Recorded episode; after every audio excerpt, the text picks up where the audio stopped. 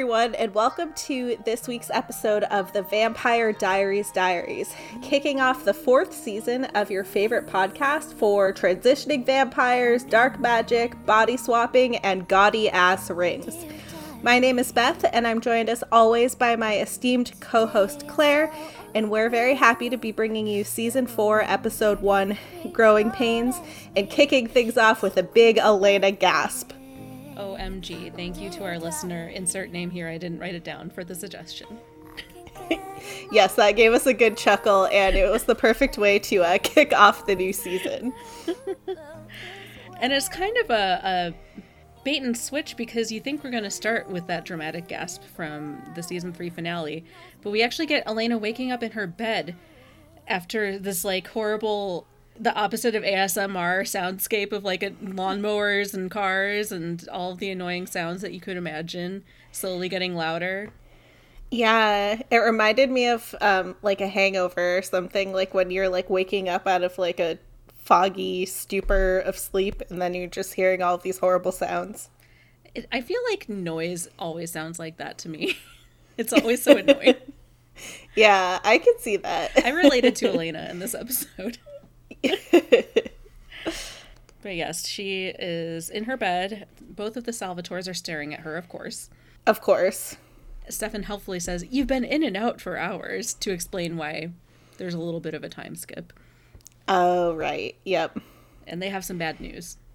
Yes. So Stefan lets Elena know that she is a vampire. So he explained that she was in an accident and of course, her first thought is, Where is Matt? And then he's like, No, Matt's okay. It's fine. But FYI, Meredith Fell gave you Damon's blood when you were at the hospital. So when you died, you had vampire blood in your system. And we all know what that means. Now, Elena will either have to feed to complete the transition over to being a vampire, or she just has to not feed and then die. And Elena and everybody's reaction to this is like so upset, like so much more upset than she should be in this situation. Like, no shade, but the alternative is that she would have drowned at the age of 18. But she's like, I was ready to die. it's like, thank you for stating out loud that you have a death wish. Right. But everybody's like, oh my god, we have to prevent this somehow. We're going to have Bonnie tap into the dark magics to try to find a loophole so you don't have to be a vampire. And it's like meanwhile Caroline's sitting over there probably like, "Hmm, it's nice that they're so concerned now." Right. Yeah, it was I was a little surprised because I feel like Elena has always been opposed to becoming a vampire, but also she's been in so many risky situations that I feel like it kind of had to be in the back of her head as a possibility at some point, just given all of like the dangerous mystical activities she's involved in. Uh, mm-hmm. But I mm-hmm. did think that like the reaction of like abject horror from everybody was like slightly overplayed. Um, but I don't know. It was it was very like emotional, like seeing everybody kind of react to this. Mm.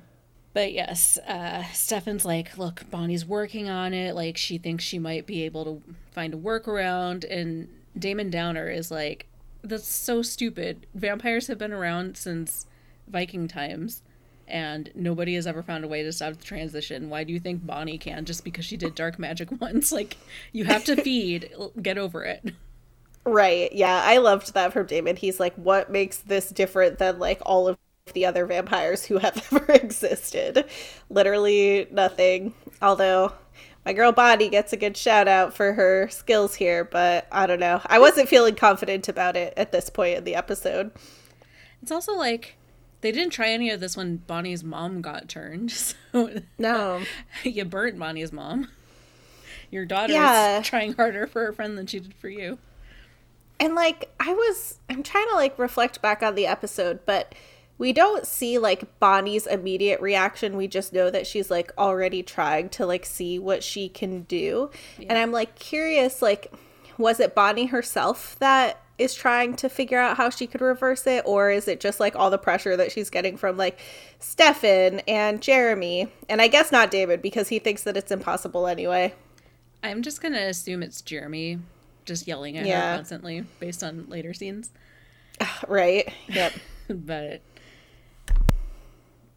they once again mention the thing that was only the case for like the one episode of last season that oh once again whatever Elena says goes Elena's choice always Stefan always lets her make her choice I'm like that was for one day I, I know. It's like that meme. It's like makes one choice and then like, you know, it's like everybody talks about it forever. Like goes to LA once or what like it's just yeah. yeah I think we just leave Elena freaking out in bed so that the Salvatores can go have a very charged conversation in the kitchen where Damon's like, Why are you getting her hopes up? This is so fucking stupid. Also, BTW, why did you save Matt Donovan? The world doesn't need another quarterback. Uh, I loved that. A little bit of good Damon humor here. Yeah, they're just like squabbling back and forth about like why Stefan like saved Matt first, and Stefan's all like, "Elena asked me to," and Damon's like, "You fool," and yeah, but Stefan says something along the lines of like he'll regret this for the rest of his life, and it's like something that he's going to have to live with forever. Yeah, rightly so. I do love that it's just like everybody's so mad that Matt's alive. They are, yes. They also have abject horror that uh, Matt is still alive. Which Matt same. being alive is the worst thing that's ever happened in their lives. Especially after the last thing he did was kidnap Elena and try and bring her out of state against her will. And let us not forget, roofies were involved. Right, I know. Oh, yeah, he roofied her. By the way, oh my goodness. Yeah, but basically, Stefan has regrets. Damon is very mad at everybody, but especially Matt.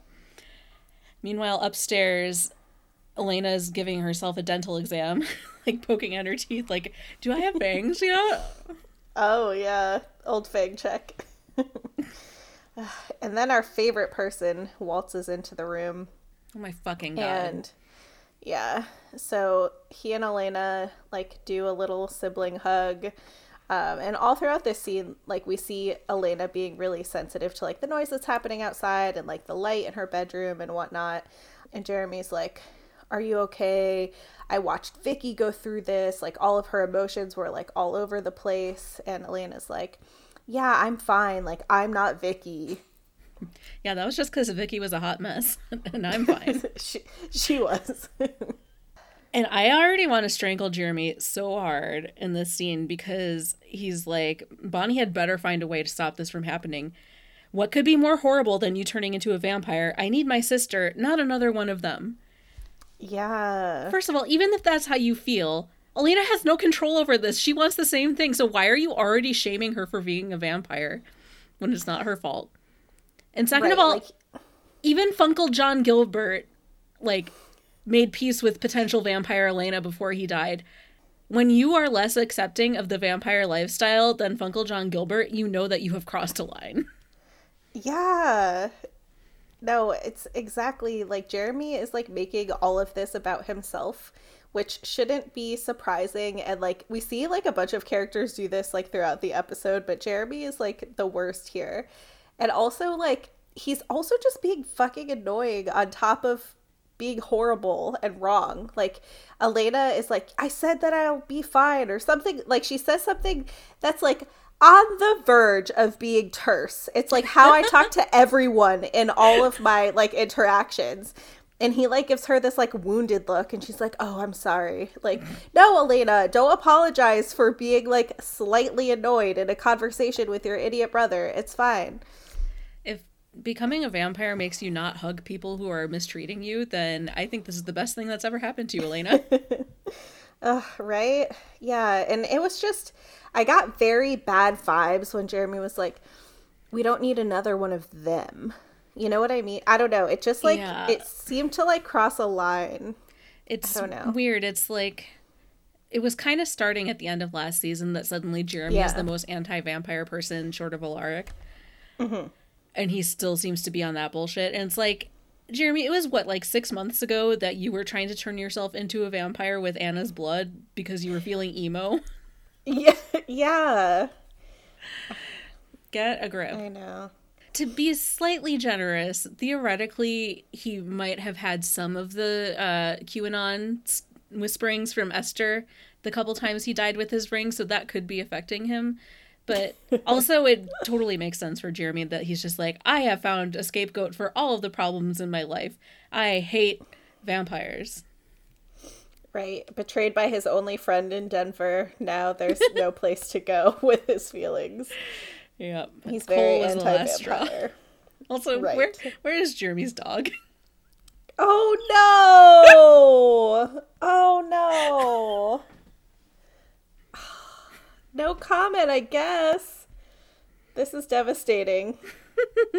but not I don't surprising. know how it, Yeah, but Jeremy just went a rung lower on my uh opinion scale. Imagine if there was like a homeward bound situation where the dog was like intrepidly crossing the nation, walking through the Rock- Rocky Mountains to make it to Virginia, and then he would come up to Jeremy and Jeremy would be like, Who's this dog? I've never oh met her before God. in my life. And then the dog would be carrying like a little phone in its mouth and it would show like it would show the video of like the FaceTime when he was playing catch with it. Or it would just uh, have a note screen open in spiky handwriting that says woof. I love it. oh my god. I want to see this spinoff. Me too. But Anyway, Jeremy's being a little shithead as usual, and Elena finally, after he leaves, has had enough of the sound of the buzzing electricity in her light bulb, and she crushes it with her bare hand. Yes, a power move. Mm-hmm. We love it. Use that fledgling vampire strength, Elena. so then we leave Elena in her room um, and we go to, is it the witch house or is it the cave that they're in? I'm not quite sure where Bonnie and Tyler Klaus would have posted up here. I think it's the cave. Okay. But I'm not sure, even though I just watched this right before we started recording. I watched it for the second time this afternoon yeah. and I was trying to figure it out, and I think it was the cave, but it also could have been the house. But Anyway, they're in. That just um, shows you very... how shabby the witch house is. That it could be mistaken for the Lockwood dungeon. right. Uh. So yes, Bonnie and Tyler Klauswood are there, and they're also accompanied by a coffin where Klaus's actual body is laying there, and it's all like gray and shriveled and bound. It does not look good. And it's a little crispy. Uh, yes, it's crispy. it's Cajun Klaus corpse. but yes, there's one of many conversations where the characters just like explain what's happening to each other, so that the audience knows what's going on. And Bonnie's like, as we discussed off screen last week, the plan was for you to immediately jump into somebody else's body and leave Tyler after the switcheroo last week and like fuck that other person whose body you took over uh, they're just gone now. Right. But Klaus is like, oh, but then I found my only partially charred corpse, and now I can totally get back in it and heal, and it'll be tight. So uh, put me back in there, please. I love how, like, everyone refers to putting Klaus back in his body is just putting me back. So he's like, put me back. I don't know. It just, like, cracks me up every time he says it. he's, I don't know why he's so eager to get back into his own body. I mean, for plot reasons, but it seems more Klaus's vibe to like have some fun being Tyler for a while. Right. Yeah, especially that he could get close to Caroline and like I don't know, do some shit. Yeah. But they got a, a lot of ground to cover in this episode, so they need him to have a sense of urgency about something. So Bonnie has to do a bunch of magic. Ugh, yeah. So he's like demanding that Bonnie put him back in his body, and Bonnie's like pushing back a little bit. Um, I forget exactly why. Like, oh, because she needs to um, spend her time figuring out how she's going to try and keep Elena from becoming a vampire. So she doesn't have time to put Klaus back in his body at the moment. Uh, but Klaus does not react kindly to that. Yeah, there's some light strangling. light strangling. He says that, let you not forget, I'm going to rip your tongue out if you don't do this. But then Bonnie's like, listen up, bitch. if I manage to keep Elena from transitioning, then she will be a human and her blood can make more hybrids. So it is a win win for you, and I will still be able to put you back in your body like tomorrow. Chill the fuck out. Right. And luckily, Klaus seemed like good enough with that uh, for now. So then we leave those two um, over at the dungeon cave, wherever they are, and we go over to Mystic Falls Hospital. And we see goddamn Meredith walking through the halls like nothing's going on.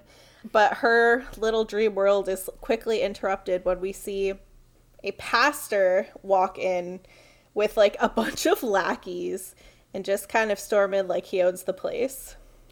Yeah, and it's like, oh yes, Pastor Young, we all know you so well. You're such a key part of this town that uh, we've definitely seen before, right? Totally. You're not coming from out of nowhere. Right. That's what I when we were texting about this episode, I guess it was yesterday. I was like, this guy came out of nowhere. Like all of a sudden, like he's just here in a major part of this episode. Here and then gone. Spoilers. right. Oh my gosh, I know. I digress. we'll get there in like an hour. yeah. Uh, yeah. Meredith's like, oh, Pastor Young, are you here about your blood pressure again, you unhealthy bitch? And he's like, "Oh, actually, no. You're fired. You are the worst doctor of all time. This is the only good thing I do in this whole episode. Get out of this hospital." Yes. And he sends all of his little minions to round up all of the blood bags so that they can put them in a secure location so people who actually need blood in their bodies for medical reasons can have it instead of vampires, which is good. Yes, again, fair enough. Fair enough. it's like he's seeming somewhat reasonable if a little bit douchey so Yeah. far. Yeah, and he explains to Meredith, he's like, listen, Alaric told the council everything, and I'm stepping in. I'm gonna clean this ha- this house up, this town up. um, and he's like, I don't have conflicts like all of the other founding families do, and like you do. So you're gonna need a new job soon. Yes, and she's like, "How very dare! I am the best doctor." Ugh, sorry, Meredith. No, no. So we leave her in her career crisis and go over to it's either Matt's house or Caroline's house. I don't know. Probably Matt's, but Matt and I Caroline think are they there. might have been. I think they might have actually been in the hospital though, because I think that Matt was there from drowning because um, you have the lackey walk in in a in a couple minutes. Oh right. Oh god. yeah, All of the sets were very bright this week, and somehow No, that I made them not- indistinguishable. yeah. I did not know where they were until the lackey walked in, and I was like, oh, okay, yeah, like they're in the hospital still. now they at the hospital having a great time. yep. So yeah, they're having a conversation in the room where Matt is like, "This is all my fault. Lena's a vampire because of me. It's all about me and my feelings about the situation." Right. Yep. I know. And Caroline's like, "Um, yeah, that's nice. It's not your fault. Tyler's fucking dead, and I'm very upset about that. And nobody is like there for me about it. They're all too worried about Elena, who is alive and going through." With much support, the same thing that I went through like a year ago with no support from anybody. So fuck you very much, everybody on this show. She's not saying or thinking that. I'm th- saying and thinking that on her behalf. Yes, and that is the right thing. I felt really bad for Caroline here because she's like, because Matt's like, what are you still doing here anyway? And she's like, Tyler's dead. Everything's different now. I have no place to go. And I was like, oh my God, that's so sad. Yeah, she only wanted to leave town when it was going to be like a sexy getaway with her BF. I know. But their conversation is cut a little bit short because we do have one of the minion lackeys of Pastor Young bust up in there. And he's like holding a gun and he like looks at Matt for a second. He's like, okay, all good here. Like, what was he looking for? Like blood bags? I don't, I don't know. Well, I think they are looking for Tyler and Caroline because they know Oh, about them okay. specifically. And I guess Yep, that makes Caroline sense. zoomed out of the way really quick. Oh, there was a really funny part, and it makes sense now that you said that they're in the hospital where Matt is like yelling, "It's my fault, Elena's a vampire," and Caroline's like, sh- "Caroline's like, shut the fuck up, Matt! Don't say that so loud. They're all hunting me down." Yes, okay, that's a good point. Oh, it's great. And then we get something that's kind of a rehash of what I thought already happened in the finale last season, where they show up to Mayor Carol Lockwood's house and arrest her, and some, and at the same time, Liz is getting fired. Like, I'm pretty sure Alaric said that that had already happened when he was giving a villain monologue last time. Yeah, he definitely said that that already happened, that they were like removed from their positions or something. But now we get to see it. I loved this scene. I loved this montage. yes. Carol Lockwood is like getting led away by the deputies, and she's like, You can't arrest me. I'm the mayor of this town. I have diplomatic immunity. right. Like, again, just no regard for how elected office works, or I guess inherited office works. I mean, I would believe that it's in the bylaws of the Mystic Falls Town Charter that the mayor cannot be arrested for any crimes. right. Uh, and then you have um, the deputies and Pastor Young going up to Sheriff Forbes, and Liz is like, What's going on here? And Pastor Young's all like, You're not going to work today, Liz. Step back. I've got your deputies, and we got the town supply of vervain, and we got the vervain stores from the Salvatore house as well. Yes, and it's all very dramatic. And this is the first scene where I noticed that all of the dep or the all of the council members that are part of this like action plan are men. Where yeah. are all the ladies? We don't see them till the very end of the episode. Mm-hmm. It's very stupid, and we'll talk about it later. It is very dumb. But and Liz... why are Sheriff Forbes deputies so eager to jump ship? Because I feel like we've had trouble with them in the past, haven't we? I feel like they keep getting murdered, and okay, they're probably hiring from like a contracts, like a temp agency or something. So they're just like, I don't care. I'm not paid by the town of Mystic Falls. I'm paid by manpower or whatever. right. Good. yes, Liz uh, immediately calls Caroline and is like, I hope you're really far out of town because I just got fired and Mayor Carol Lockwood is uh, arrested slash fired and they're looking for you. And she's like, Oh, yes, I am very far away on the boring highway. Tra la la la la. But she's actually outside somebody's house. Maybe hers, maybe Matt's, maybe Amy Bradley's. Who knows? and she immediately gets vervained in the neck. Ugh, I know. They got her. They got her. And then we end that montage and check back in over at Elena's house where she's down in the kitchen with Stefan and she's trying to eat this really dry turkey sandwich. And she's like, Oh, I'm trying to eat this, but I can't stop thinking about blood. And Stefan's like, Yeah, that sandwich is so disgusting, right? Like, you can't eat it. So Elena is starting to lust for blood here and can't eat human food. But again, continuity because like a big thing about Vicky when she was in transition was that she was so hungry she like ate everything in the Gilbert's refrigerator. Oh, I had forgotten about that. So I choose to believe that Stefan just made a really particularly shitty sandwich. Uh, probably used some store bought mozzarella. Yes, uh, the store bought. You can't go there. and I really enjoyed the recap that I read of the episode, which did have spoilers in it. So watch out for the uh, fan wikis. Okay. Had like a whole line like Elena tries to eat a sandwich but can't. I was like, yes, that is an important plot point in this episode. but of course, they end up talking about Elena's predicament, and Stefan's all like, uh, listen, I really should have saved you first. I can't believe that I saved Matt. This is so sad, blah, blah, blah. And Elena, like, doubles down, like, this was my decision. I told you to save Matt first, blah, blah, blah. So they just if, keep having the same conversation. If Matt had died, imagine how terrible it would be for me. Like, worse than death for some reason. And he's like, but if Bonnie can't find anything, then you're going to be a vampire. The worst possible thing to happen in, uh, to anybody in human history. And she says, well, well, we will drive off that bridge when we come to it. Yes. she doesn't actually make that joke, but she does say we'll tr- cross that bridge when we come to it. And then oh. she's like, "Did I really just say bridge? Oh, too soon." Oh my god, she starts LOLing and it's very creepy. um, it reminded me of when you described what happened to you in one episode as a laugh prison.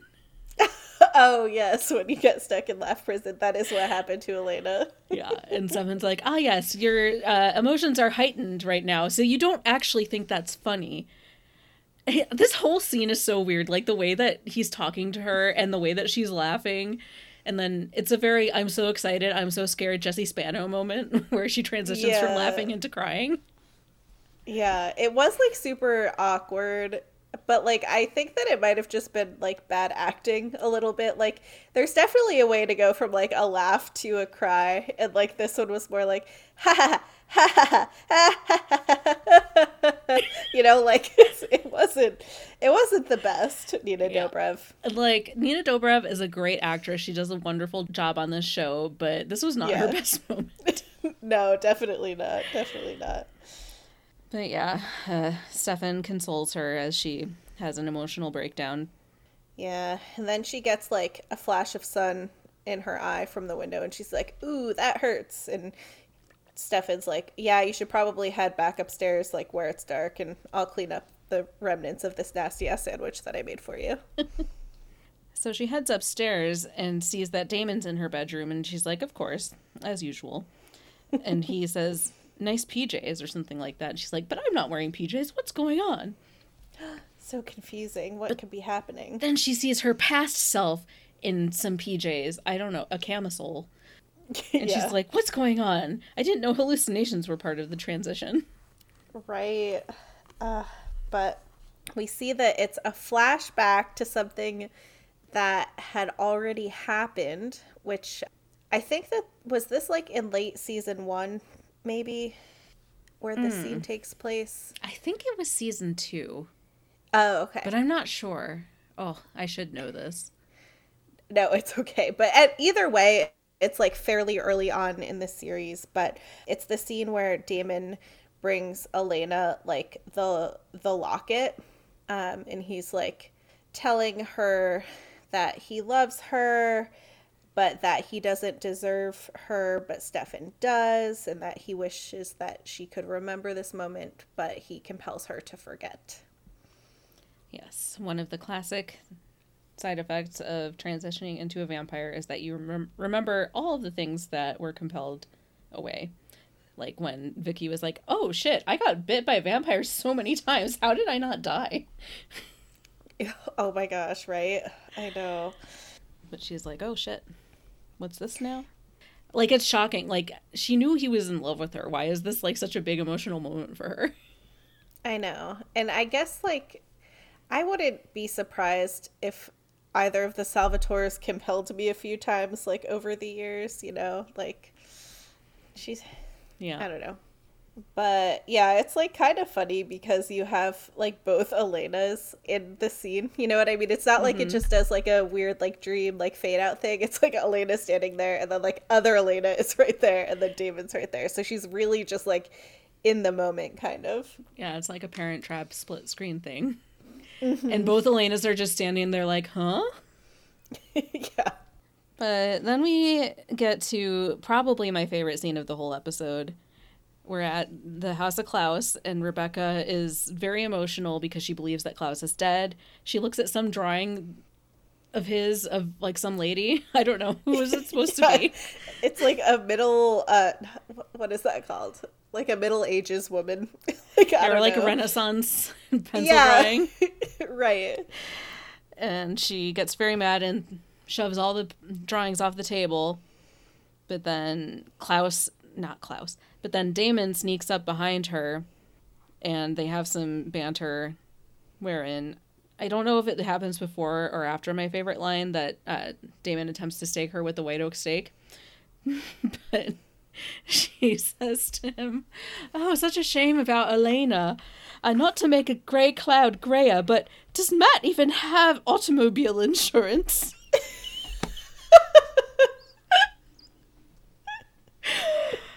Everything Oh about that line is so amazing. And just It the fact that she calls it automobile insurance is so funny. Oh, that's hilarious. Some somehow I missed this line. I must have been like so taken aback by all of the staking and like stabbing that's going on here that I totally forgot about that line. But that is amazing. yes, it was Automobile perfect. insurance. And I think the answer to that question is probably no. So he's shit out of luck. Remember, he didn't. Was it Matt that didn't have health insurance? A couple of. Uh, That's true. If he doesn't have health episodes insurance, he doesn't have car insurance. Right. Definitely not. But they're fighting. Damon's obviously mad that he uh, that she caused Elena's death. Mm-hmm. And you know, fair enough. Like I see both sides here. Definitely. It makes more sense that he's trying to kill Rebekah than that he tries to kill Matt later. But we'll get to Yeah. that. Yeah, so he tries to stake Rebekah, but he fails. But then Rebekah quickly gets is it daggered or shot like with a wood arrow I or think like it's a what is crossbow it? bolt, A crossbow. Okay, gotcha. Gotcha. like through the window. Right. Yeah, it was weird. At first I was like where'd that come from? But then I slowly figured it out. Yeah, I'm working on it. Both times I watched this episode, I was very confused, like how Damon got out of there, because I just assumed they both got shot, but he just zoomed away and they didn't follow him. I don't know.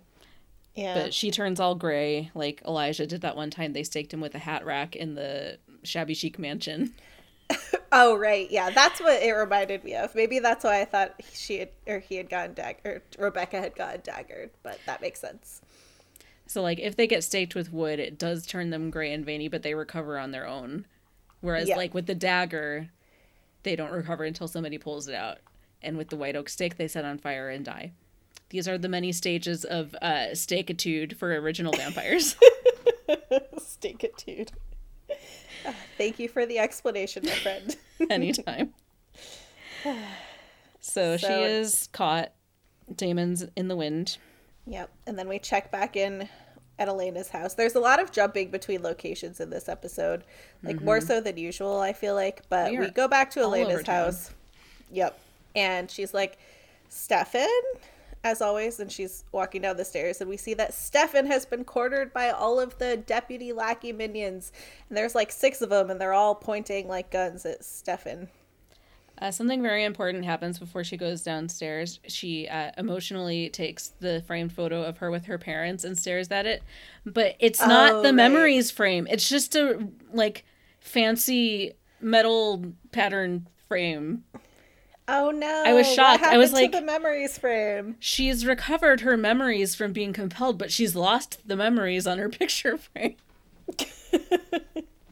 I wouldn't have noticed it if it hadn't been so prominently featured in the last episode. But I right? was yeah, shocked. they did. Why'd they do that? I, they've lost the prop, I guess. I guess, yeah. Who took the memories picture frame home again? Sell that on eBay for a million dollars. But yes, uh, Stefan is surrounded. He's like, Elena, stay there. And shit is fucked. Yep. We don't get much more there. We just leave Stefan in peril.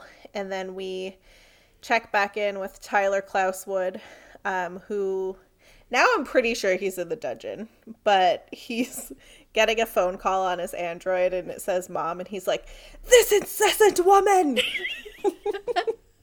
I loved that. Me too. I laughed. And he picks it up like, hey, mom, what's up? Yeah. Hey, mom. Uh, and yeah, Carol Lockwood is pouring herself a nice afternoon whiskey. And she explains to Tyler that she was arrested and that she's happy that he picked up the phone because she was so scared that he was with Caroline. Um, and he's like, Well, why would you be scared that I was with Caroline? Like, what are you talking about? And she's like, Oh, the council took Caroline and they have her now. Yeah, just an afterthought that you probably don't care about. right. But he gets this look on his face like, oh no, my true love. I drew her with a horse.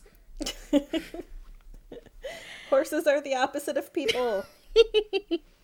But yes, he is very invested now.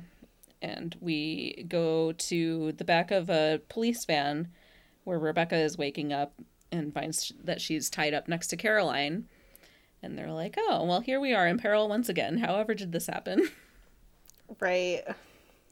And they're all bloody, and um, Caroline notices that they've been like tied up with vervain ropes, so quite uncomfortable in the back of this van. Honestly, can Caroline go like two episodes without getting tortured? No, she was just tortured to hell. Was it the last episode where she was at the school, or was that two, Two episodes, episodes ago? ago. Yeah, With the Oh, it's- vervain gag. Oh my gosh, I know, and the pencils. Ugh. She needs a vacation. She needs to go to Florida, no matter Mm-hmm. what's happening with Tyler. But they don't get long to panic about their situation because suddenly the van starts tumbling uh, ass over tea kettle. Something has happened outside. And Rebekah's like, Whatever has happened? I hope they have automobile insurance. Now we understand why the memories picture frame is gone. They had to sell it to uh, get the special effects for this crash scene. yes. But yeah, the van crashes. They're all over the place, like on their side, upside down. Um, and Tyler Klaus comes and he just like rips off the back door of the van. Um, and he gets Caroline out. And Carol- Caroline's all like, Tyler, like, how are you alive? Like, how is this possible? And she looks so happy. And he's like, No time. Zoom away, please. And then Rebekah's like, uh, Excuse me, I am still here. And uh, we were kind of friends once. I like brought you a lady to feed on shortly after you turned into a hybrid, right? We're friends. Right.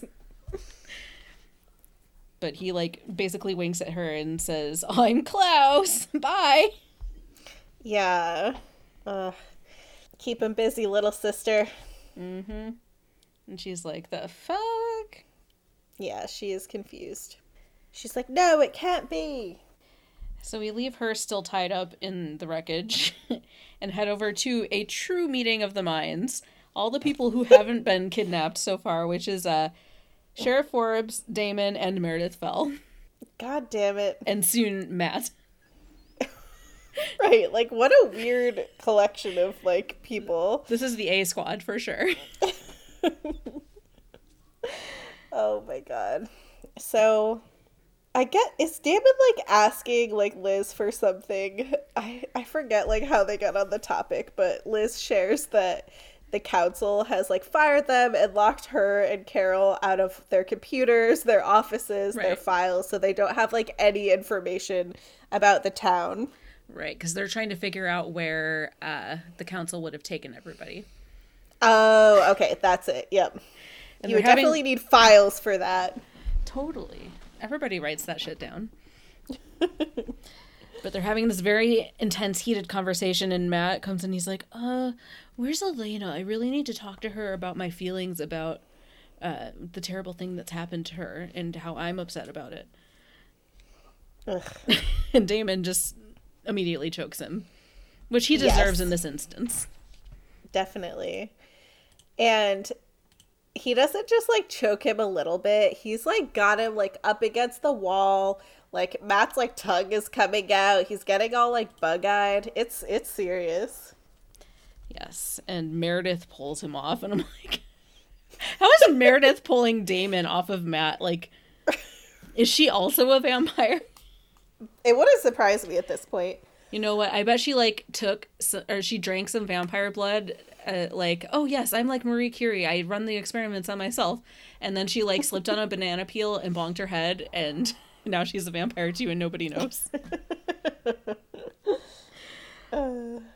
But yeah, Damon says, "In what world are you the one who gets to live?" And Matt's like, "Dude, we're on the same page. I want to die because I'm so Yes. guilty." Oh, Matt. He's having a lot of feelings this week. He definitely is. So I think we leave them like in their unpleasant scenario, and suddenly Yes. we see Elena waking up in a creepy kitchen where there's a kettle on the stove that's whistling very loudly, eh, which is not good for her vampire hangover. No. And yeah, this house is super creepy. It's like old timey and like grimy and it's somehow in like a sepia tone. Yeah, this whole scene. you just imagine there's like snakes probably in the floorboards, and Yeah. I don't know, but Pastor Young is like, as we all know, I'm an integral part of this town, and you used to babysit my daughter and read her your short stories. Okay, that is the worst babysitter. Was she like acting up and this was a punishment? also, right? what were Elena's short stories about? Were they about uh, her horse painting? Oh my god. I never thought about this, but do you think that Klaus painted the horse painting? Oh my gosh. That would be so meta. Klaus painted the horse painting. Definitely. We need to understand this horse symbolism throughout the show. Yes. the horse code. Horse code like Morse code. I'm just cracking myself up here but anyway, yes. Uh, please write into us if you think you know what uh, Elena's short stories are about. I'm hoping that they're as hilarious as the short stories that Dan Humphrey writes on Gossip Girl, where it's like thinly veiled uh, stories about everybody in his life with like really obvious nicknames. Right. So it would be like Pat Vanadon and my friend uh, Nobby who is a, a sorcerer. Yes. Perfect. Anyhow, Elena's like, I do not have the bandwidth for whatever the fuck is going on with you, priest guy. I haven't been to church on the whole three previous seasons of this show, so I I can't engage. Please turn that kettle off. Right. And like the pastor I guess it's like to your point to like set up some sort of like continuity about the fact that he's been in the town, but he's like, Elena, just so you know, your parents are the one who like created this backup plan in case things like were to happen and vampires were to be around. But don't worry, Stefan can't hurt you here. I thought this was really weird because I thought the whole point of Pastor Young and his new posse was that they were taking over the council that was corrupted from the founding families but how is he on the founders council if he's not from a founding family? So like how would he have known what the Gilberts were putting in place like 10 years ago or whatever? Maybe the Youngs are a founding family, but they're just like the one that nobody likes and so he's finally taking his moment in the spotlight. They were the outcasts. yeah. Well, they're the family that has the uh that must have generations of priests, so nobody wants to talk about them. That's true. But yeah, he's like, believe it or not, your parents hated vampires, as you already know, and they wanted us to have these emergency plans. I never thought we would have to put them in, into action. Oh, right. Yeah. But then he explains in detail what his plan is because that's what villains do. He's mm-hmm. like, wherever you go, the Salvatores follow because that's the whole premise of this show.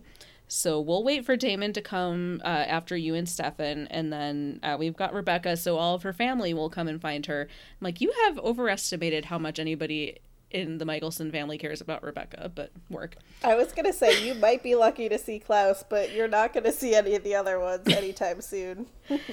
but once they're there, we will uh, get the white oak stake from whoever has it, and we'll kill all the originals and make vampires extinct forever. Yay! Aren't you excited about that, Elena? I don't know about recent events in your life. Perfect plan. and Elena like could barely like even hold it together here. She's like sweating and like all dizzy and she's just not doing well. Yeah, and he like offers her some food and she's like, Hell no, not after that terrible sandwich Stefan made. I'll never eat again and there's this whole like camera effect that they're doing this whole episode where it's like close ups on the things that are creating the noise and it's like mm-hmm. shaky handheld cam uh, to show what Elena's experiencing. And eventually she just is like, fuck this, I gotta go. And she runs out of the yeah. house. And past, Pastor Young is all like, get her! and the little minions like come out of like the field surrounding it and he just like punches Elena straight in the face. He certainly does. Yeah. It's like all these guys are really excited to have uh, an excuse to uh, do violence to women, but we'll get to that later.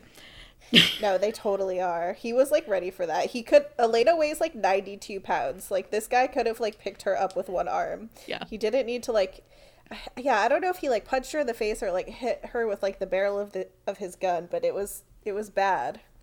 It, the first time I watched it, I thought it was a face punch. The second time, it looked like it was a very strong backhand. Oh, okay. Ugh, either way. The same diff. Yep. So, also terrible is that Caroline and Tyler Klauswood are in the forest making out hardcore. Why are Caroline and Tyler always making out in the forest? They've like, never made out in a in a structure. is there some kind of like kink for just like being around trees? I'm sure. but yes, they are ready to fuck in nature. And Tyler Klauswood is like sort of trying to make it stop and explain himself, but Caroline is like, "Hell no, you're alive. I'm horny. We're gonna fuck. Let's go." Yeah, and Tyler Klauswood slips up a, a little bit, and he calls Caroline love at one point. Mm-hmm. And at first, she kind of like lets it slide, but then she like thinks about it for a second, and she's like, wait, did you just call me love? And then like Tyler Klauswood like likes to play, tries to play it off a little bit. He's like, I don't know, did I call you love, love? But Caroline knows that Tyler would not make a joke like that. It's so funny that that is what clues her in because Klaus has a line previous to that where he says, "Wrong time, wrong place, wrong equipment." Yeah. And what does he even mean? Side note, well, I, I think he is implying that like I'm in the wrong body, which is honestly a relief. Like I would have expected Klaus to just fuck her in Tyler's body. So yeah, he wants to do it in his own body. But I don't know if it's all the the talk of transitioning in this episode, but Tyler Klauswood looks down at his crotch and says wrong equipment and I'm like, is Klaus trans? Oh. Or is Tyler Lockwood oh. trans? Theories. Theories. Maybe it's possible because I it was it is a weird thing to say. I just kind of glossed over it because I was like, what the fuck is he talking about? I just can't hear the word transition this many times in an episode of television and not assume that somebody is transgender. Yeah. Somebody send me the links to the fanfic. I'm sure it's out there. Actually, don't. I don't want to read it. But I want it to exist. Don't send me the links, but let me know that it's there. Exactly. but yes, she's like, are you Klaus? Ugh, you're gross.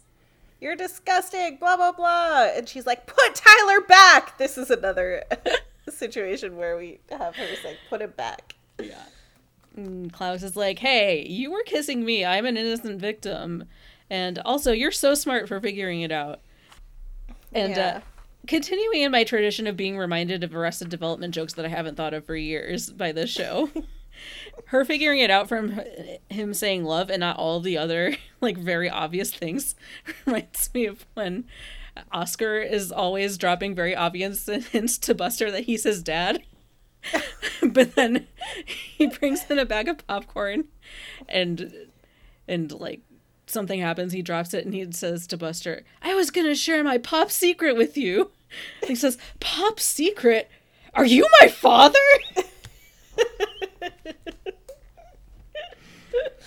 oh my god, I forgot about that. So I need to rewatch Arrested Development. So good. Apparently, that's a new segment on the show. Is I think about Arrested Development. I haven't watched it in like ten years, but whatever. pop secret. Klaus was going to share his pop secret with Caroline, if you know what I mean. But she's hey. like, gross, gross, gross. She punches him in the face. He calls after he calls her a glorious kisser. Ugh, what a weird thing to tell someone. And then we check in with Bonnie and Jeremy in the witch basement. Uh, yes.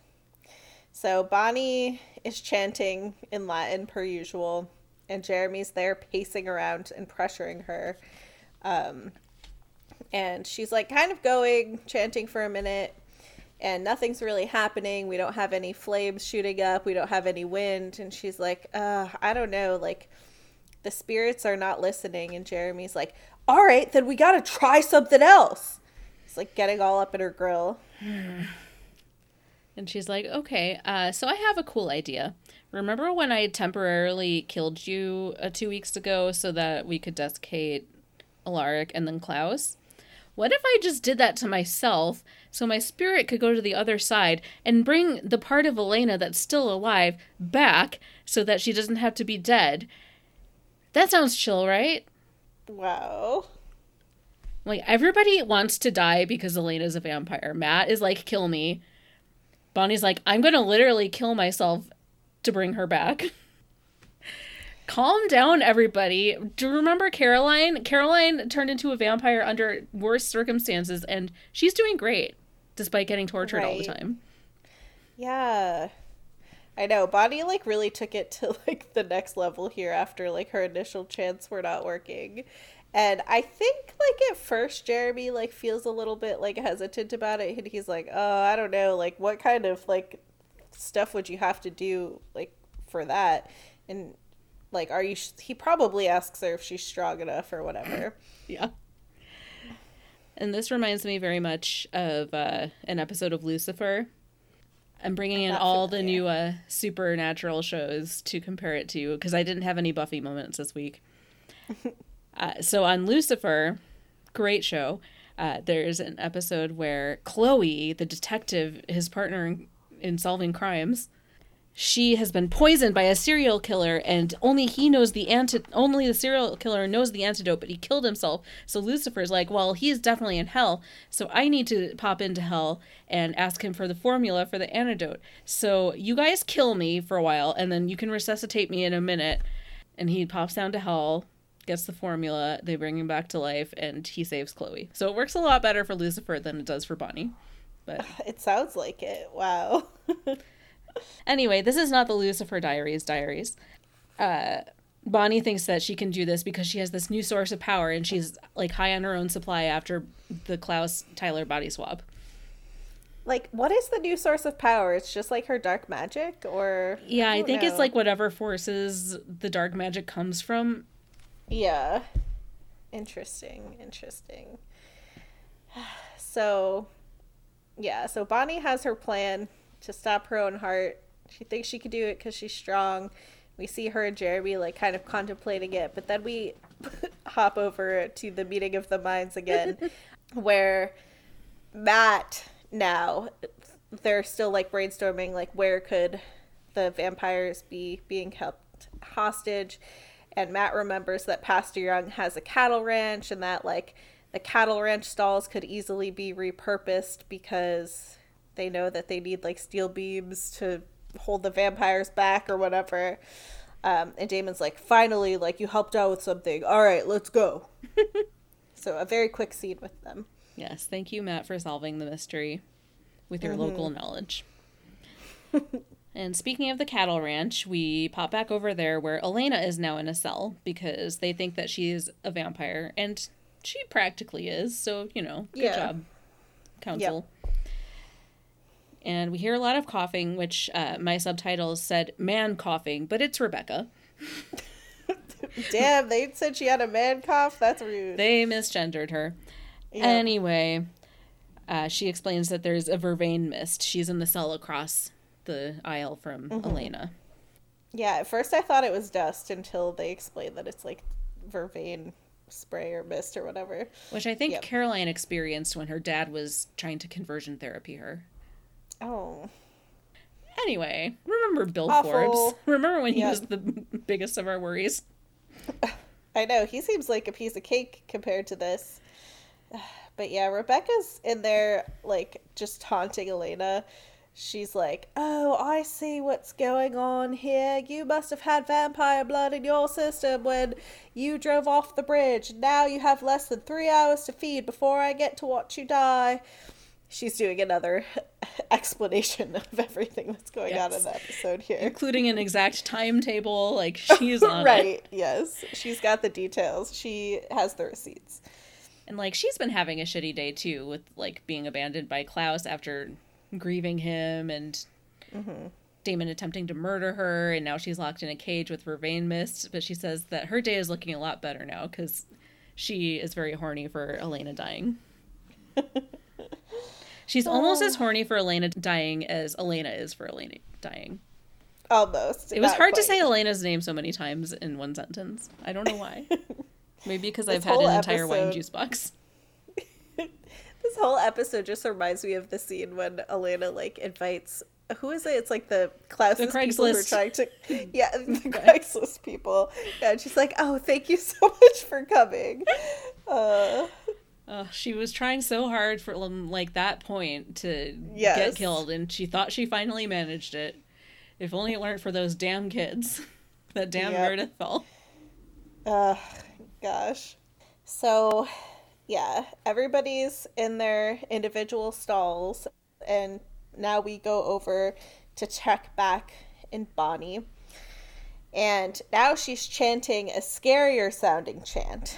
Um, and she starts like she like gets a bloody nose first, I think, right? Mm-hmm. As she's like going through this. And Jeremy starts like freaking out. He's like, No, Bonnie, like don't do this. I can't let you do this thing that I insisted you do two minutes ago. I changed my mind. Bonnie's chant in this episode, I forget exactly what the Latin words were, but it was like very short and repeat it over and over. And one of them was like reverso and evictus. It's like, turn it back, evict the vampire from her body. it made me laugh. That's good.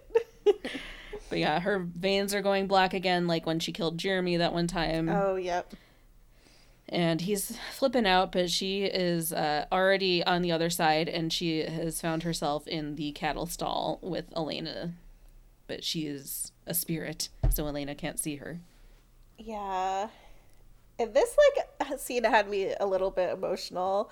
So like Bonnie's on the other side of the stall and she like walks over to Elena and like takes both of her hands and she's like, "Come on, Elena, like I'm here for you. Like let's go home now." And Elena's like, "Stefan, something's happening." And you see her from like the other perspective, like from Stefan's perspective, I guess kind of even though he can't see her. And she like has her arms stretched out but like you can't see Bonnie, so it just looks like she's doing this like weird zombie walk like across the horse stall. yes but suddenly from out of nowhere drunk grandma appears Grams!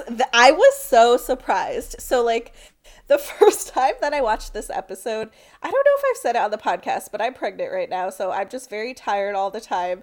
So I was like watching this episode on the couch and I had fallen asleep and I heard Grams' voice and it like brought me awake. like I was like, Grams! yes, except I did a giant gasp. Uh, I was so surprised to see Grams. I also was because i had completely forgotten that this happened just like i had completely forgotten that pastor young existed Yeah. But Grams is like, no, Bonnie, this is wrong. You can't do this. It's not nature's plan. And she magically cockblocks Bonnie so that she cannot uh, get Elena's spirit. And she tells Bonnie to stay away from the dark magic because the spirits will punish her. Wow, that was a stern warning. And I'm like, listen yeah. to Grams. It's Grams. She's great. We're so yeah, happy to see her. She knows her. shit. I know.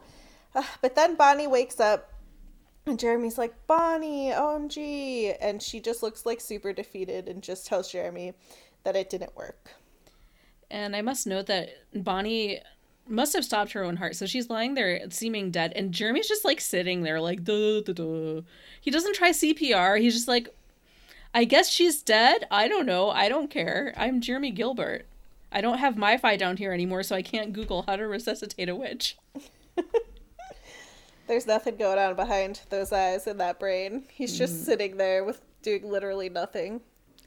It's like on WandaVision when Wanda's not there, like all the other characters like stop like functioning. Like, Oh that's like God. how Jeremy is. Like when there's no one around, he just sits and stares at a wall. yes, definitely. But yeah, Bonnie's back in this realm now. So then we go back to the barn. And yeah, so he's like checking in on Elena. And Elena is like, Stefan, I think I'm out of time. Um, so Stefan like starts calling like for help super loud, like, hey, get in here. Elena needs help. Like she's gonna die.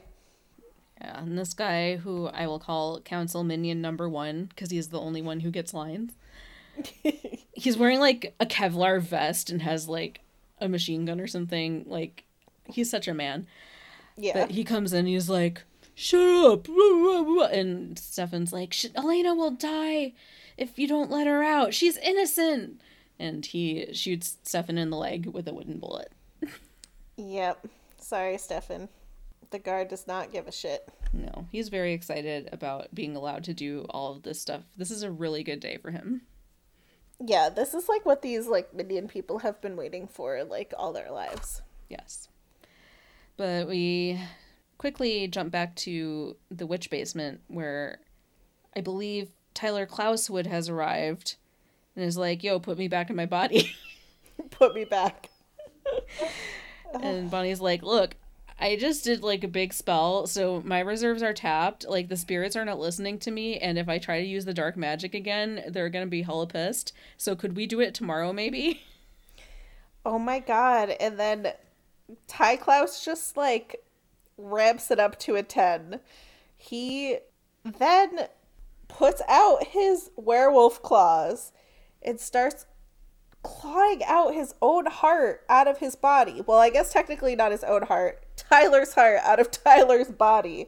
And he's like, "All right, do it, Bonnie. Do it now. It's it's me or or it's it's me or, or what does he say? It's Tyler's life or something." Yeah, Sorry, he basically just- says it's me or Tyler.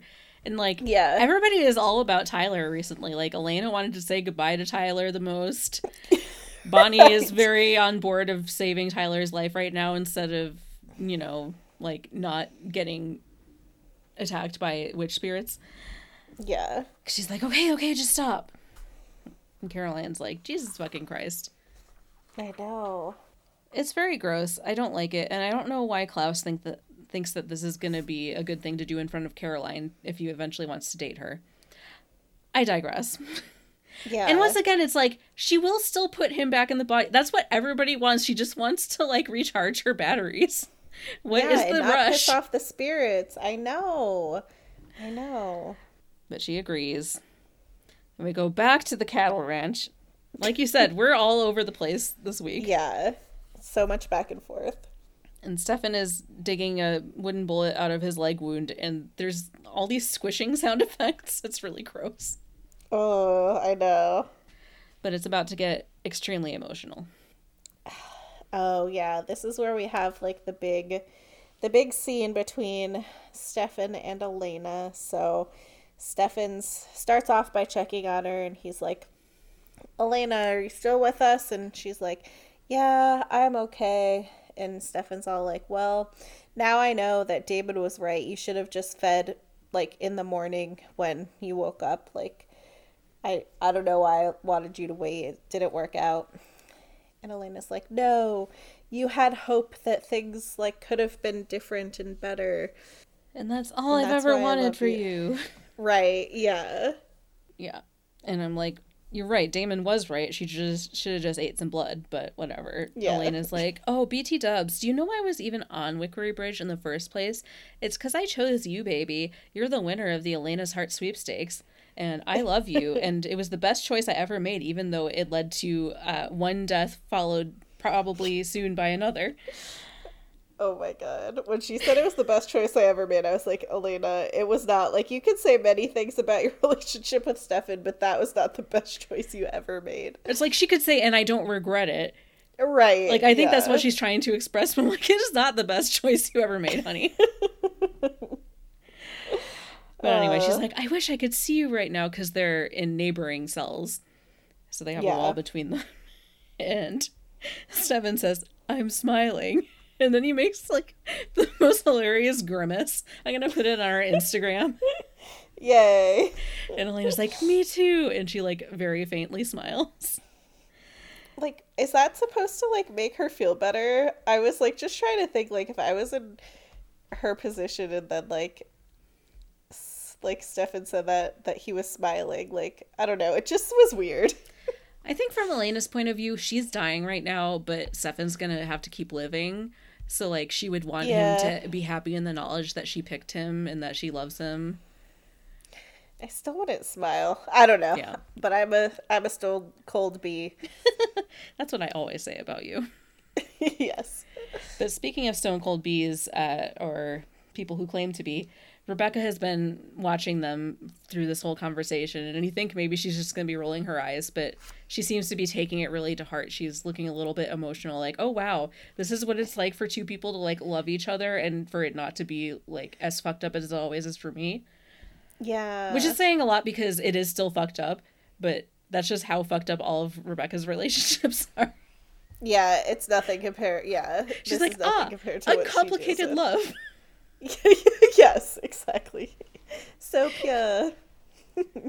and yeah, this gets really emotional because Stefan also has one solitary tear rolling down his cheek here. So I don't know. This got me a little bit misty eyed, this scene. Yeah.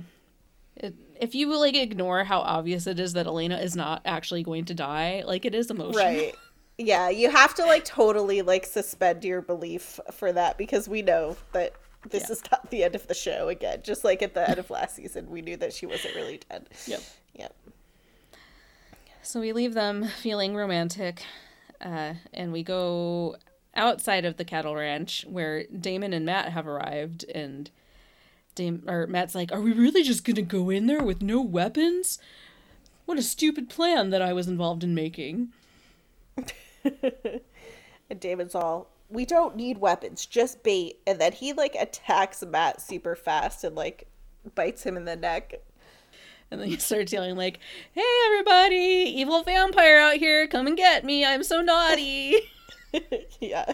And he's like, past the pastor comes out and he's like, let him go. He's innocent. Damon's all like, I know he's innocent, but I'll kill him. I definitely will. I want to. Believe me. And if you give me Stefan and Elena, I'll let him go. Oh, right. Yep. So he's using that as bait to try and swap him and his innocent self for uh, Stefan and Elena.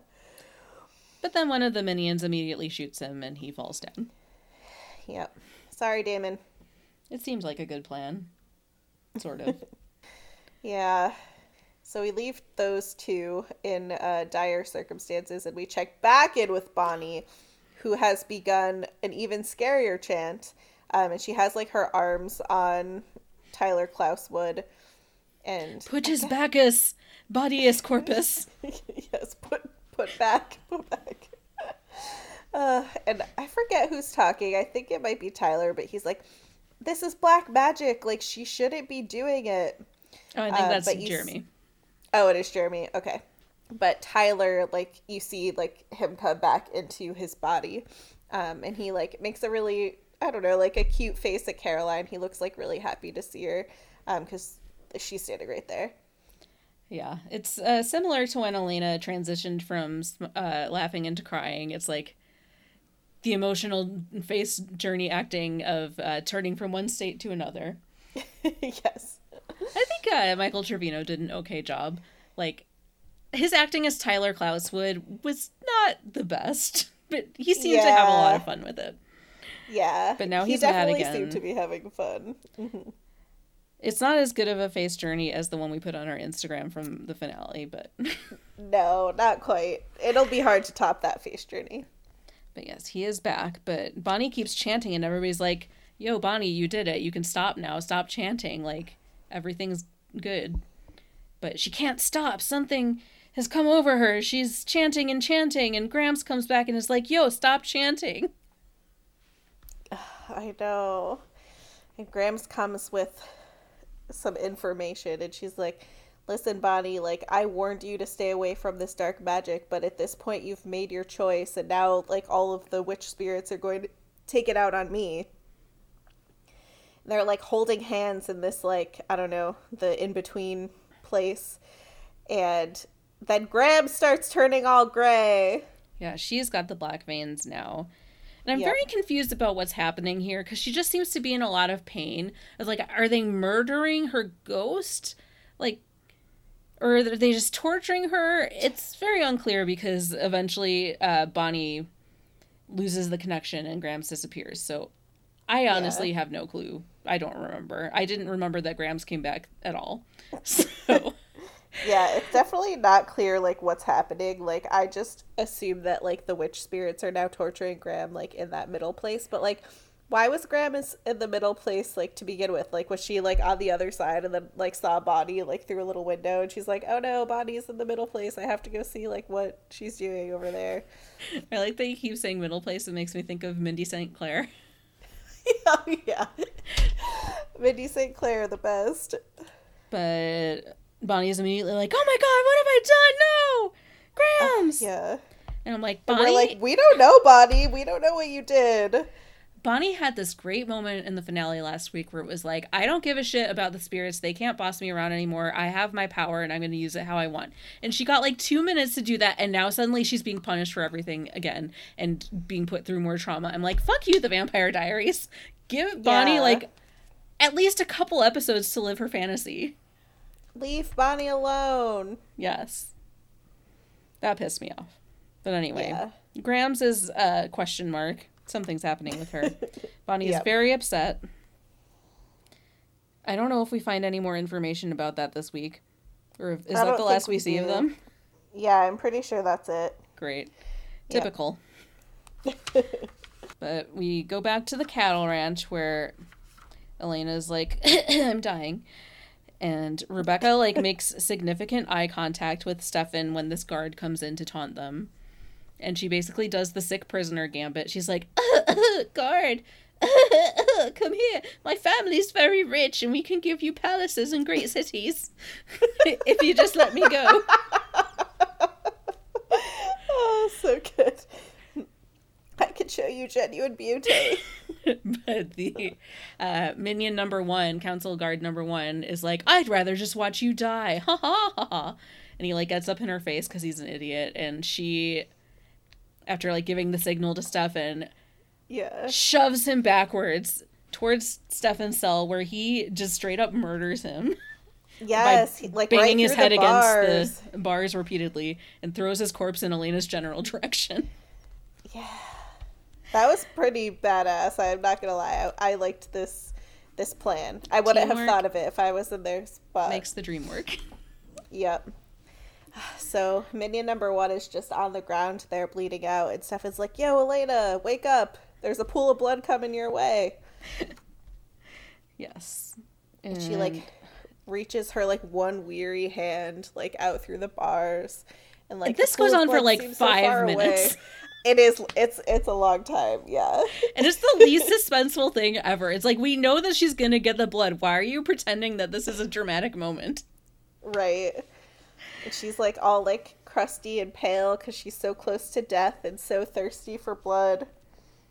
But finally, it drips and dribbles close enough that she can put her fingers in it and lick the sweet, sweet blood off. And, And she we're like all so relieved. immediately Yeah, and she like immediately feels better. Like her coloring like changes like right away. Yeah, So I guess she only needed a little bit. yeah. It only takes one drop.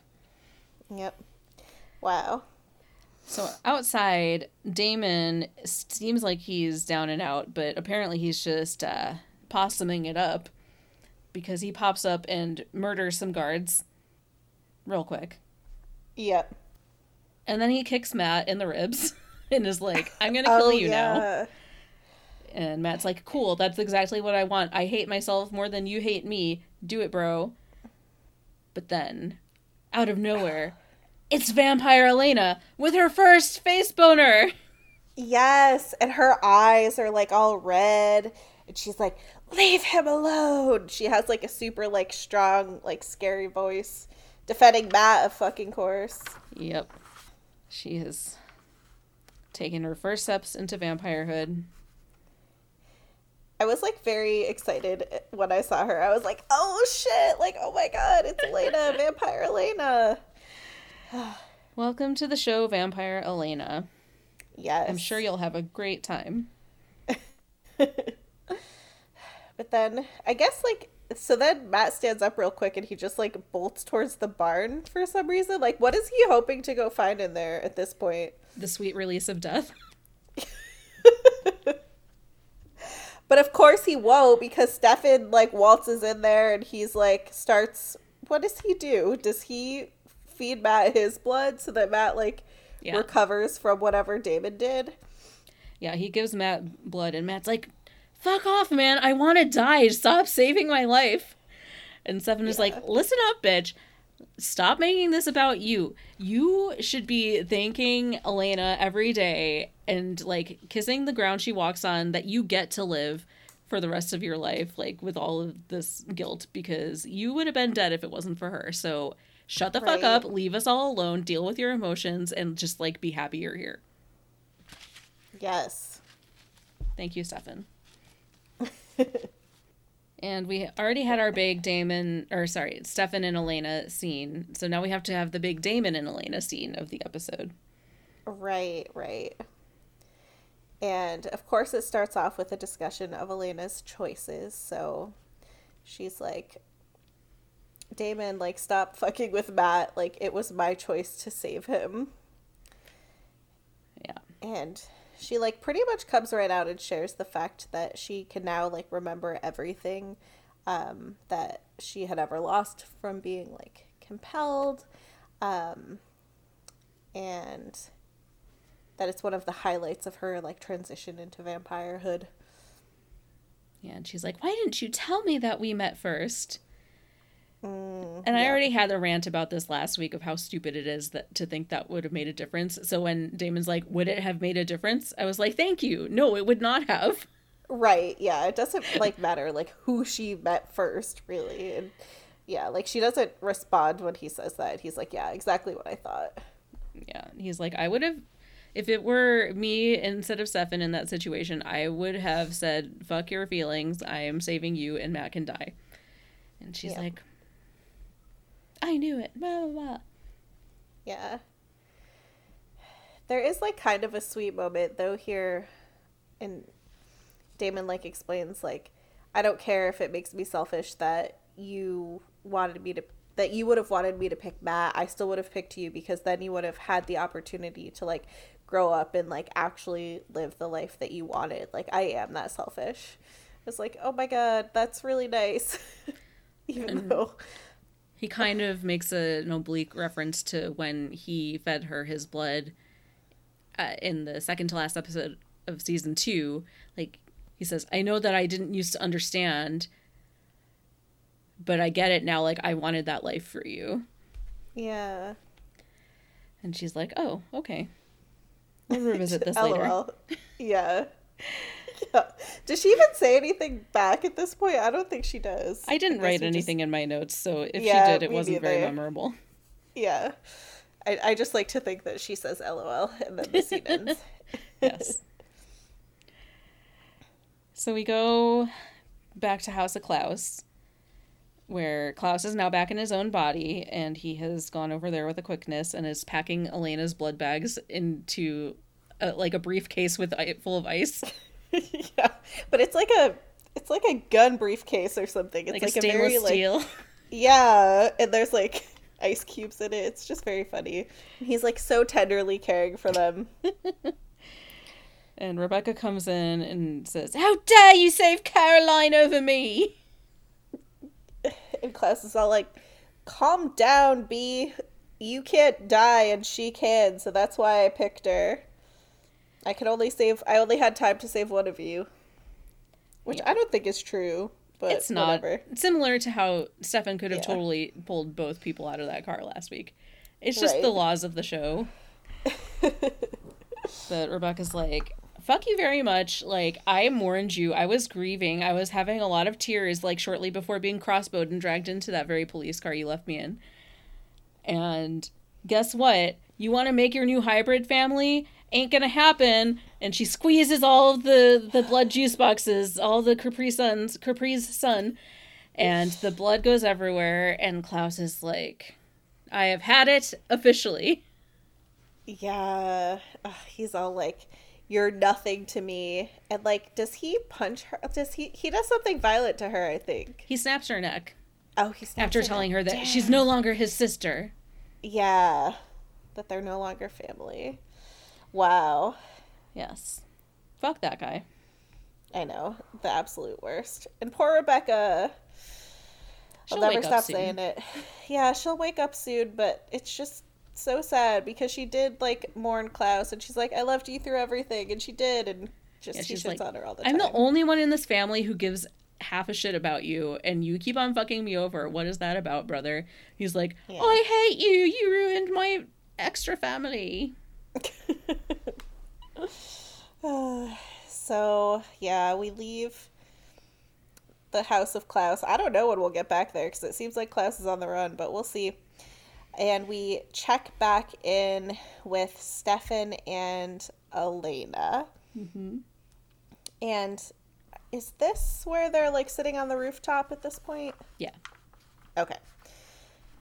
So we check back in with Stefan and Elena, who are sharing a romantic moment on the rooftop of, I guess it's Elena's house. I think it's the Salvatore boarding house. Oh, okay. The Salvatore boarding house, sure. And Elena's like, So now that the whole council knows that I'm a vampire, things are definitely going to be different now. Or that the whole council knows that vampires are around in general. Yeah. And Stefan's like, Well, we'll get through it. We'll get through it like we get through everything. Or maybe she's the one who says this that we'll get how get through it how we get through everything one day at a time, as they told you in Bloodaholics Anonymous.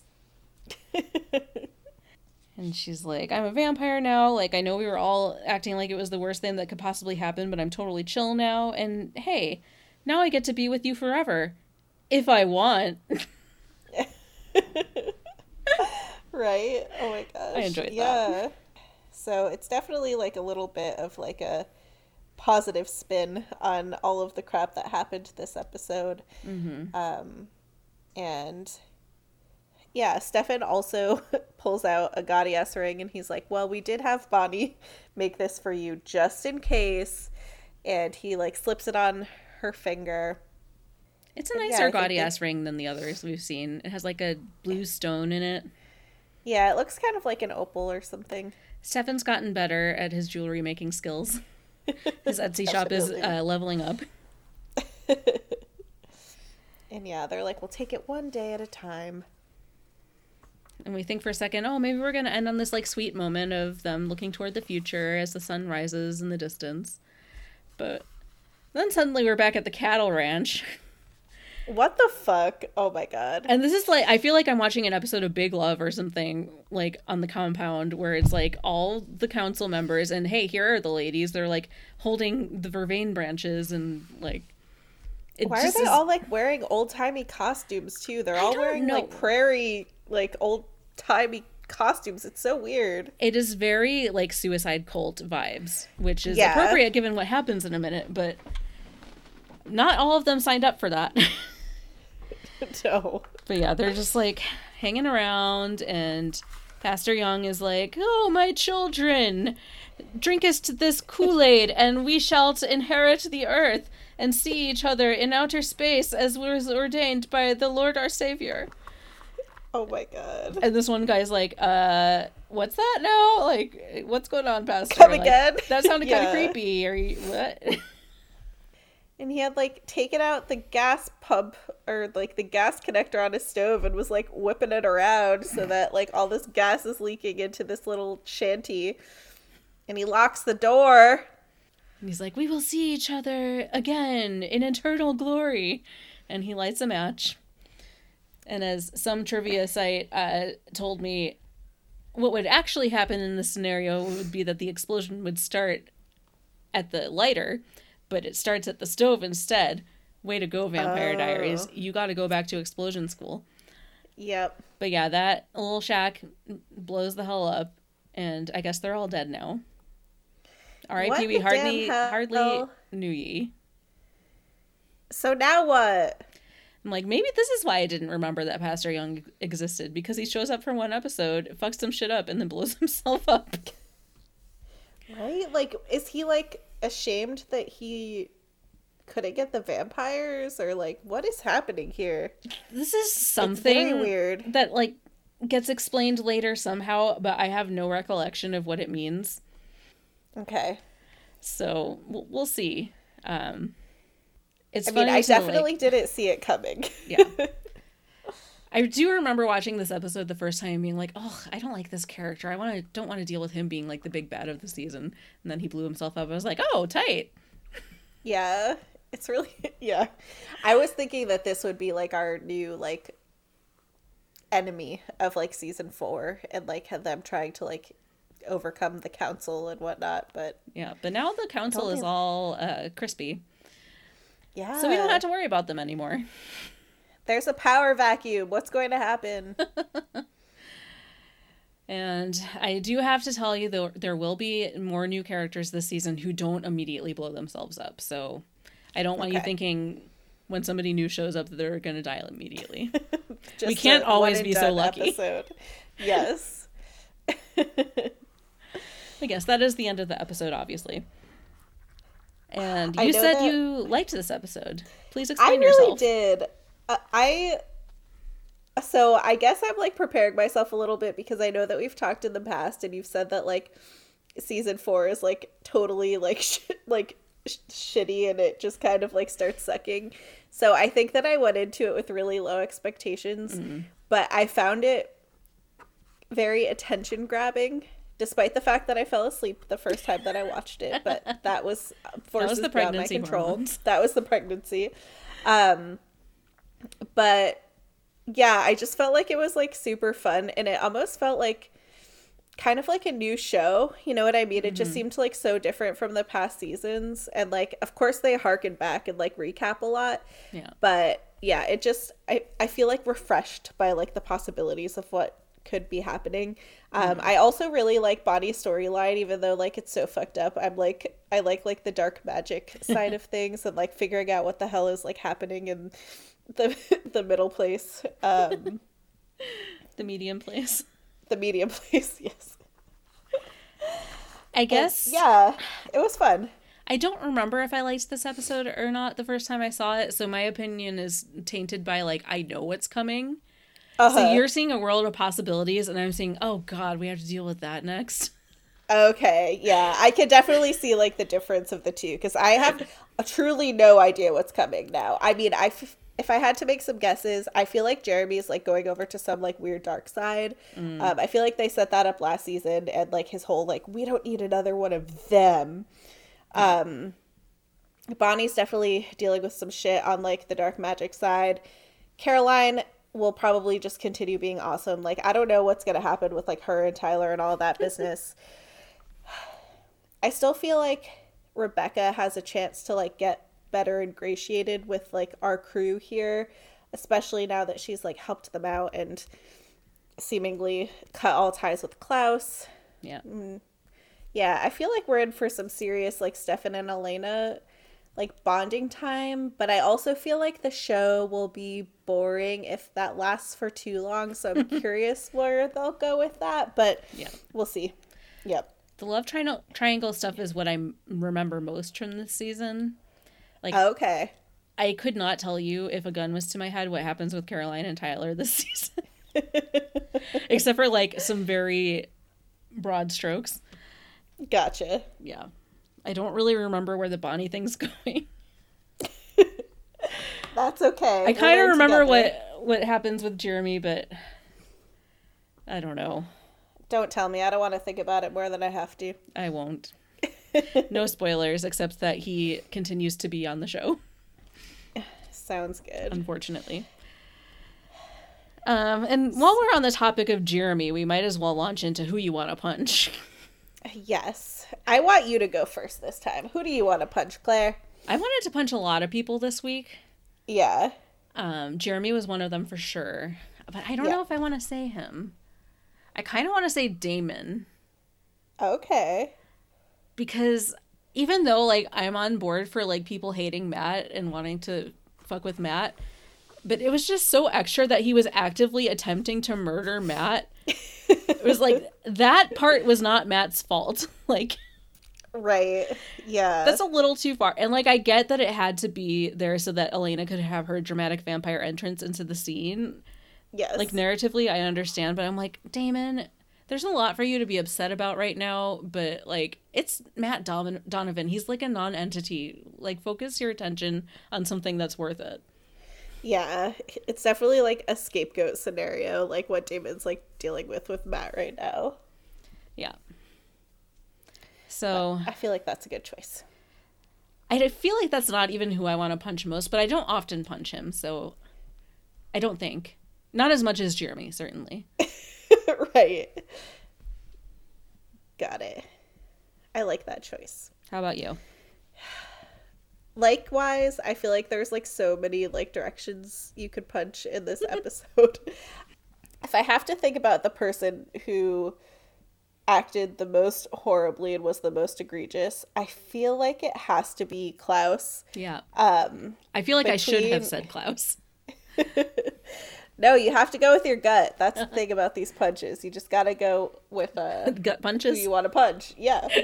um, but yeah, so Klaus like threatening to rip Bonnie's tongue out and like forcing her to do the spells twice. Yeah, he forced her to do the spells twice, and that fucked up with that ended up fucking up with Gra- fucking up Grams, which is not okay in my book.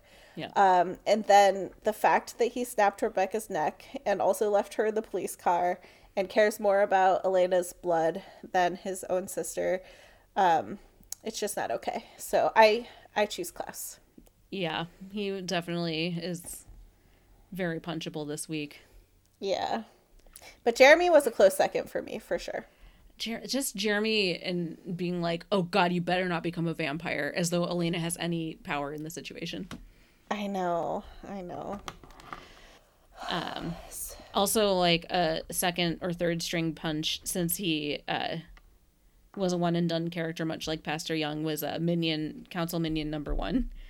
But Yeah, we're gonna talk about sucked. we're gonna talk about him more in Why Are Men. Sounds good. But before we get there, who you want to high five? I'm going back and forth between two people, um, but I'm gonna go ahead and pick Elena. I feel like she's dealing with this pretty damn well, um, considering like how much it sucks. Yeah. And mostly I just want to high five her because her entrance was pretty badass. Like her eyes were so red. I don't know why like I keep like picking that as like the thing. Like, way to go, like be a great vampire Lena, your eyes are so red. but um it was just like kind of a badass scene and her voice like sounded really strong. I don't know. I was like maybe we're in for like a more Katherine type Elena um this season. So yeah, and girl's been through some shit. Um, so yep, I'm gonna pick Elena. Works for me. How about you, Claire? Who are you gonna high five? I've become a broken record because I know I said her for the last two episodes, but I have to pick Rebekah just for saying, does Matt have automobile insurance? She was the other one that I was debating choosing. It's such a sick burn. It's like burning Matt in absentia. and just like getting this quip in like halfway through like steak and crossbow fights. And I also really enjoyed that she was trying to be sassy to the end of the the road, like, "Oh, I get to watch you die again, Elena." But she secretly has a heart of gold and is swayed by the power of their love to help Elena transition, even though she has talked often and attempted often uh, uh, to create Elena's death. That was a very Yes. strange sentence, but you know what I was going for. definitely it made total sense in the context of this show. It's been a rough week, okay, and I've drank an entire wine juice box, and that know that's where I'm at. But yes, Good for you. Rebekah made Yeah. me laugh, and she made me sort of emotional. Like nobody ever picks Rebekah, and nobody ever loves Rebekah the way she wants to be loved, but she just loves love. Yeah, It's all she wants for herself. So when she sees the purity of Stefan and Elena's love, she's like, okay. I'm gonna help this along. Maybe it'll give me some good karma and I can actually like have a relationship. We'll see. Yeah, it moves her. It does. So now that we've had a moment to reflect heartfeltly or whatever, uh, let's go ahead and get into the everlasting question of why are men? Yeah. I've alluded to it throughout the episode that this whole vibe with the new iteration of the council is very like literally patriarchal. And it's Yeah. like the church being involved is sort of thing. I know oh, i know i said that i wasn't going to talk about buffy but i just had a memory of in season 7 of buffy like pretty close to the end they suddenly introduced this priest character played by nathan fillion who's like women are all whores! I'm going to work for the devil because women are the real evil. Oh my god. and it's really stupid. And pastor young was really stupid but anyway yeah. yeah. their whole thing is like all of the men are out there with their guns and their bulletproof vests like living out their MRA fantasies and it's like total incel shit like these guys Yeah. are all on 8chan like I am going to punch Elena in the face. I just want to watch Rebekah die. And I have an excuse to be violent towards women and it's totally uh, endorsed by God. This is perfect. This is the best day of my life. I was picking up those same vibes that you were. Like, what I was thinking about all of these guys that they seemed like the same group of people that tried to kidnap the um, governor of Michigan.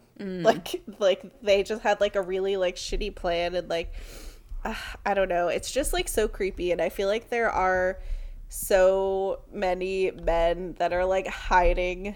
I wouldn't even say hiding, just like existing in their like parents' basements like you said, posting on 8chan, hoarding weapons, coming up with like their master plan, and that they're just like jump at the first opportunity to like kill people and like hurt women. Yeah. Very creepy. And it's like the moment that an outside person or like institution gives them a target for like this is why mm-hmm. everything is wrong in my life, they are just so excited to go and kill that thing. It's Yeah. like I don't want to think about like the complexities and nuances of society and power structures and all this stuff. I'm just like, "Oh, different than me. Bad. Their fault that everything is weird. I don't want to think about it. Let's just murder them all." Yeah. I like it reminds me of um I was listening to like I don't know. It, it was either like an interview on NPR or like a podcast or something, but it was talking about like QAnon um and it was talking about how conspiracy theories like make people feel like their lives are super important because it's not like oh like these minions like were just like out like living their shitty lives and like they were just like out there like being shitty like waiting for these opportunities. Like no they feel like so important that they've been like called to like take up arms and like join in with this like pastor young and like fulfill like some sort of mission of like protecting the town or whatever and that like that gives like these type of people's life like meaning and purpose and it is like kind of conspiracy theory esque even though like the vampires are real but Yeah. um yeah definitely those those same vibes strong qanon vibes This has become a QAnon podcast in the last few weeks. I don't know how it happened. did we talk about it We talked about it with Alaric and Esther, oh okay yep i remember it but it definitely uh, is. Yeah. A lot of people believe in QAnon these days. Like the latest stat that I read, it's like fucking I don't want to say the wrong number, but it's like over 5% of like the population. Like The it's like a lot of fucking people. Yeah, it's terrifying. I do not want to think about that. It is bad. No, me neither. Yes. So yeah, there's that whole deal, which sucks. Mm-hmm. And then I feel like we did cover a lot of this in our recap because there's also like Matt and Jeremy's reaction to Elena turning into a vampire and then making Yeah. it all about themselves and their feelings. Like Matt is so guilty he wants to die and Jeremy is like I hate vampires so I don't care like my sister's going through something horrible. I'm just like she better not become a vampire cuz I need her to be human. Yeah. Exactly. No, they they're making it all about like themselves and also forcing Elena to comfort them at a time when she shouldn't have to do that type of emotional labor. Yeah. Um and it's like just hard to watch like the se- the season the scene where also season probably the scene where she like apologizes to Jeremy for using like a slightly terse tone with him. I'm like do not do not like just tell him to like leave you the f alone and to f off and never come back Like, this is a fucked up thing that has happened, and they are perfectly entitled to have their feelings about it, but they just keep on making it everybody else's problem, specifically Elena's. yeah I mean, Matt less so than Jeremy. Matt is more like spewing his suicide- suicidal ideation all over town. But it's just so frustrating. It's like, oh my God, like, can you just be there for Elena while she goes through this? Like, this is one day of her life, and then, like, you'll have to move on to the next thing, and we can deal with your feelings. But yeah let's just get her through this day. i know i know for real yeah, that was the, that was the other thing that jumped out at me as well. Is just like these guys like being like super emotional about something that is impacting a woman much more than them, and then making her comfort them about it. Yeah. And I was very relieved that we didn't have to talk about uh, Tyler, Tyler Klauswood so much in the segment because it had so much rapey potential, but he actually yeah. like didn't do it, and it's like one of those times where we were surprised by basic human decency. right. Like, wow, you didn't do something horrifying. Congratulations. Have a cookie. Great job. Great job. and that's all I can think of for this. Do you have anything yeah. else? No, those were the big themes that jumped out at me. All right. Mostly QAnon. No, I'm yes. just kidding. so, most importantly of all, who should have done it? I feel so coming into this episode, I was like, oh, like the, it's gonna be easy because it's gonna be fresh. There's like so like much new information to choose from. But truthfully, I'm struggling. Like, I don't want to pick Elena and Stefan because that's so boring, even though that's probably like the couple that makes the most sense. And you picked them last week.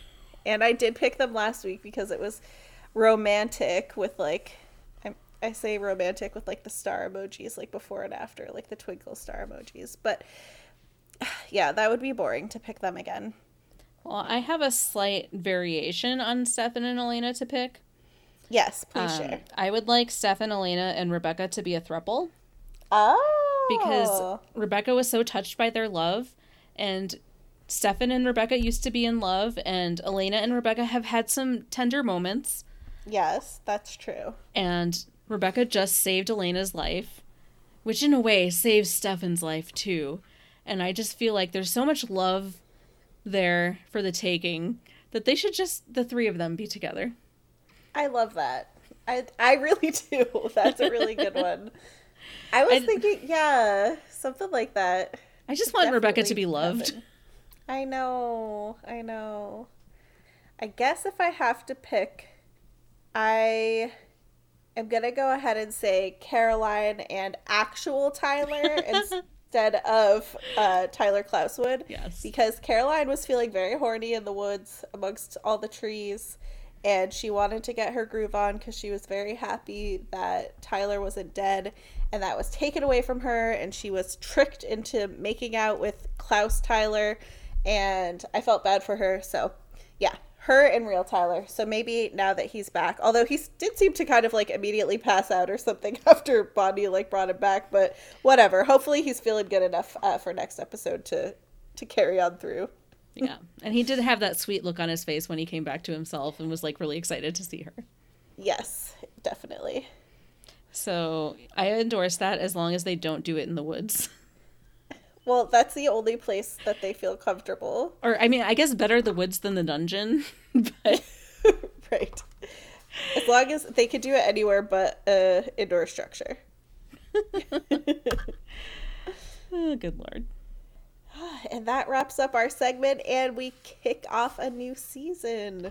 OMFG, season four. So you already gave us uh, some predictions for this season. What do you hope happens this season?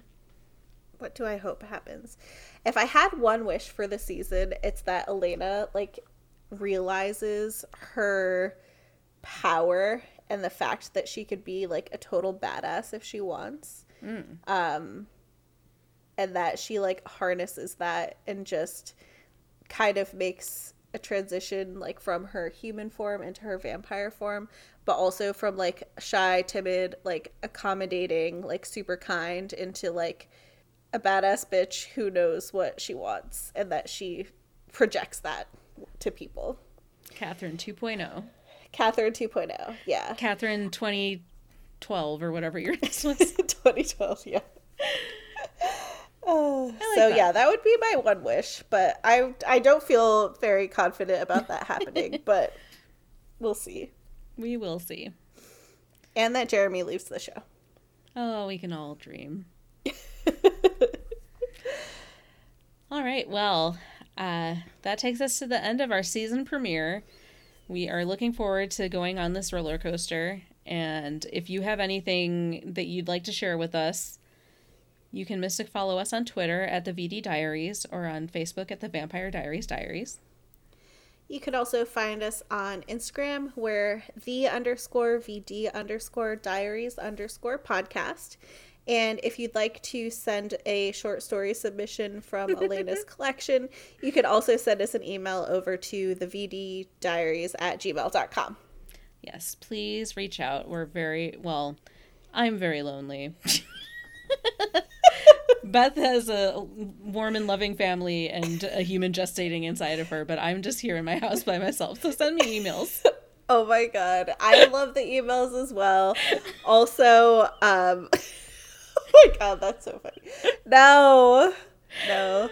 Uh, oh, so yes. Good. Give us attention. We love it. Feel free yes. to rate us and review us on iTunes. Uh, we always love to see that. It always makes our day. Yeah. And, and, thank you for all the hilarious Instagram comments. I feel like we had quite a few good ones over the past couple of weeks. So oh, yes. they're always keeping me laughing. We always read them and chuckle. Yes.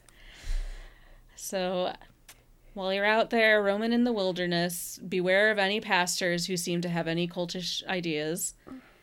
Don't wear any prairie clothes and carry plants around. it never ends well. And if one of your friends is going through a traumatic experience, just be there for them and have your emotions on your own time. Excellent advice. He's a ripper! Mozzarella.